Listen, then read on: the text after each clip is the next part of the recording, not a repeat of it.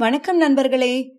மகாரண்யம் ஸ்ரீ ஸ்ரீ முரளிதர சுவாமிகள் அருளிய சிறுகதைகளின் தொகுப்பே துளசி தளங்கள் அவற்றிலிருந்து சிலவற்றை கேட்டு ரசிப்போமா? தமிழ் ஆடியோ புக்ஸுக்காக கதை வாசிப்பவர் லலிதா நந்தகுமார். பிறருக்கு உபகாரம் செய்வோம். காசி திருத்தலமானது மிகவும் புனிதமானது. அந்த காசி தலத்திற்கு புனித யாத்திரையாக இன்றும் பல லட்சக்கணக்கான மக்கள் பக்தியுடனும் நம்பிக்கையுடனும் சென்று வருகின்றார்கள். யார் ஒருவர் காசிக்கு செல்கிறாரோ அவருக்கு கைலாயம் தீர்மானமாக கிடைக்கிறது. காசியில் இறப்பவனுக்கும் மறுபிறவி கிடையாது என்றெல்லாம் நம் புராணங்கள் சொல்லுகின்றன.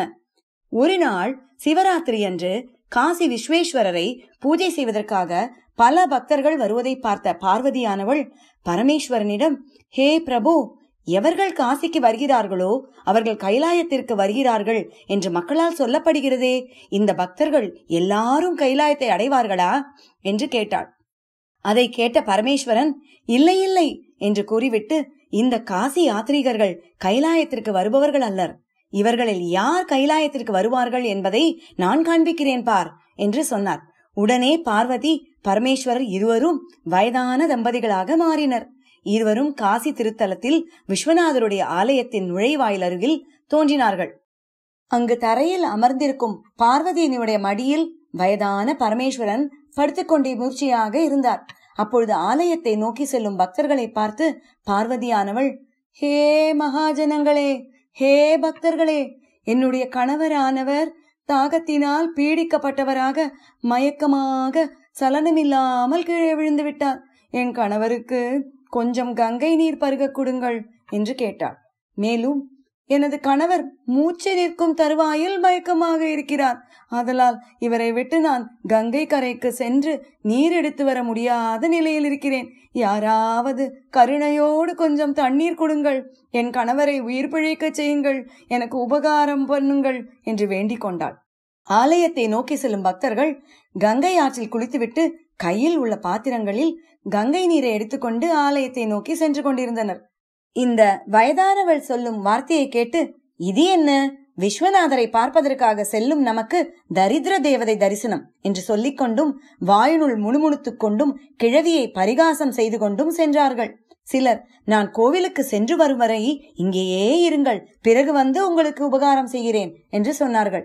அவர்கள் ஒருவர் கூட இந்த கிழவியின் அவல நிலையை கவனித்து உபகாரம் செய்ய முன்வரவில்லை. அத்தருணத்தில் அங்கு ஒரு திருடன் வந்தான். கோவில் நுழைவாயிலில் ஜனங்களின் நெருக்கம் அதிகமாக இருந்தது. பெண்களின் கழுத்தில் உள்ள சங்கிலியையும் ஆண்களின் பணப்பையையும் திருடுவதற்கு இதுதான் தக்க சமயம் என்று நினைத்து கொண்டு வந்த திருடனின் காதில் இந்த கிழவியின் புலம்பல் கேட்டது. திருடன் உடனே ஹே தாயே நீ யார்? இங்கு எதற்கு வந்திருக்கிறாய்? உனது கஷ்டம் என்ன? என்று கேட்டான்.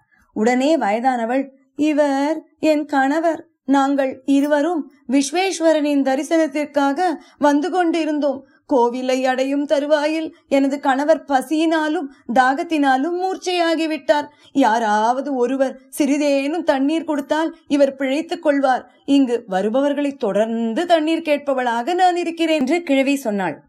உடனே அந்த திருடனானவன் அந்த கிழவிக்கு தன் மடியில் வைத்துக் கொண்டுள்ள தண்ணீரை எடுத்துக் கொடுப்பதற்கு முயன்றான். அப்பொழுது அந்த கிழவியானவள் அவனை பார்த்து ஹே மகனே ஒரு நிமிடம் நில். எப்பொழுது என் கணவரின் மூச்சு நிற்கும் என்று எனக்கு தெரியாது. ஆனால் தண்ணீர் கொடுப்பதற்கு முன் இன்று வரை உன்னால் செய்யப்பட்ட புண்ணிய காரியங்களை கூறுவாயாக. இது என் விருப்பம். நீ பொய் சொல்லாமல் உண்மையை சொல்ல வேண்டும். நீ பொய் சொன்னால் எனது கணவர் தண்ணீரை பெற்றுக்கொண்டவுடன் இறந்து விடுவார். நீ சொல்லும் உண்மையை கேட்ட பிறகு இவருக்கு நீ தண்ணீர் அளிக்க அனுமதி தருகிறேன் என்று சொன்னாள். திருடன் அதற்கு ஒன்றும் சொல்லாமல் மௌனமாக இருந்தான். சிறிது நேரம் கழித்து பேசத் தொடங்கினான். அம்மா இன்று வரை நான் ஒரு நல்ல காரியம் கூட செய்யவில்லை. இப்பொழுது இந்த வயதானவருக்கு நான் தண்ணீர் கொடுக்க நினைத்தேனே அது ஒன்றுதான் என் வாழ்க்கையில் நான் செய்ய போகும் புண்ணிய காரியம். சத்தியத்தை கூறியுள்ளேன். உங்களது கணவருக்கு இந்த தண்ணீரை கொடுங்கள் என்று வேண்டிக்கொண்டு தண்ணீர் பாத்திரத்தை கிழவியிடம் கொடுத்தான். மறு கணமே அந்த பார்வதி பரமேஸ்வரராக கிழவனும் கிழவியும் மறைந்து தம்முடைய சுயரூபத்தை எடுத்துக்கொண்டு திருடனுக்கு தரிசனம் தந்தார்கள். அவர்கள் திருடனை நோக்கி இந்த மனித பிறவி பிறருக்கு உபகாரம் செய்வதற்காகவே ஏற்பட்டது. தன் வாழ்க்கைக்காக ஏற்பட்டது அன்று. நீ இன்று வரை பல கெட்ட காரியங்கள் செய்திருந்தாலும் இப்பொழுது ஓர் உயிர் பிழைப்பதற்காக உண்மையை சொல்லியுள்ளாய் உபகாரம் செய்துள்ளாய். இன்று முதல் நீ சுத்தனாக இருந்து உனது வாழ்க்கையை பிறருக்கு உபகாரம் செய்பவனாக நடத்துவாய். சத்தியத்திற்கு மேல் தர்மம் கிடையாது. பிறருக்கு உதவி செய்வதை காட்டிலும் கடவுளுக்கு பூஜை செய்வது உயர்ந்ததாக ஆகாது. பிறருக்கு தக்க சமயத்தில் உபகாரம் செய்துவிட்டு கடவுளுக்கு பூஜை செய்ய வேண்டும் என்று சொல்லி அருள் செய்துவிட்டு மறைந்தார்கள். பிறகு கைலாயத்தில் பார்வதியை பார்த்து பரமேஸ்வரன் இப்பொழுது யார் உண்மையான பக்தன்? யார் கைலாயத்திற்கு வரக்கூடியவன் என்பதை அறிந்தாயா? என்று கேட்டார்.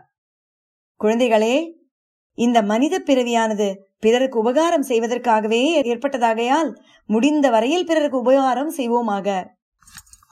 ஹரே ராம ஹரே ராம ராம ராம ஹரே ஹரே.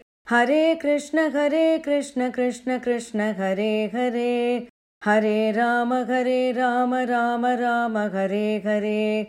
हरे कृष्ण हरे कृष्ण कृष्ण कृष्ण हरे हरे।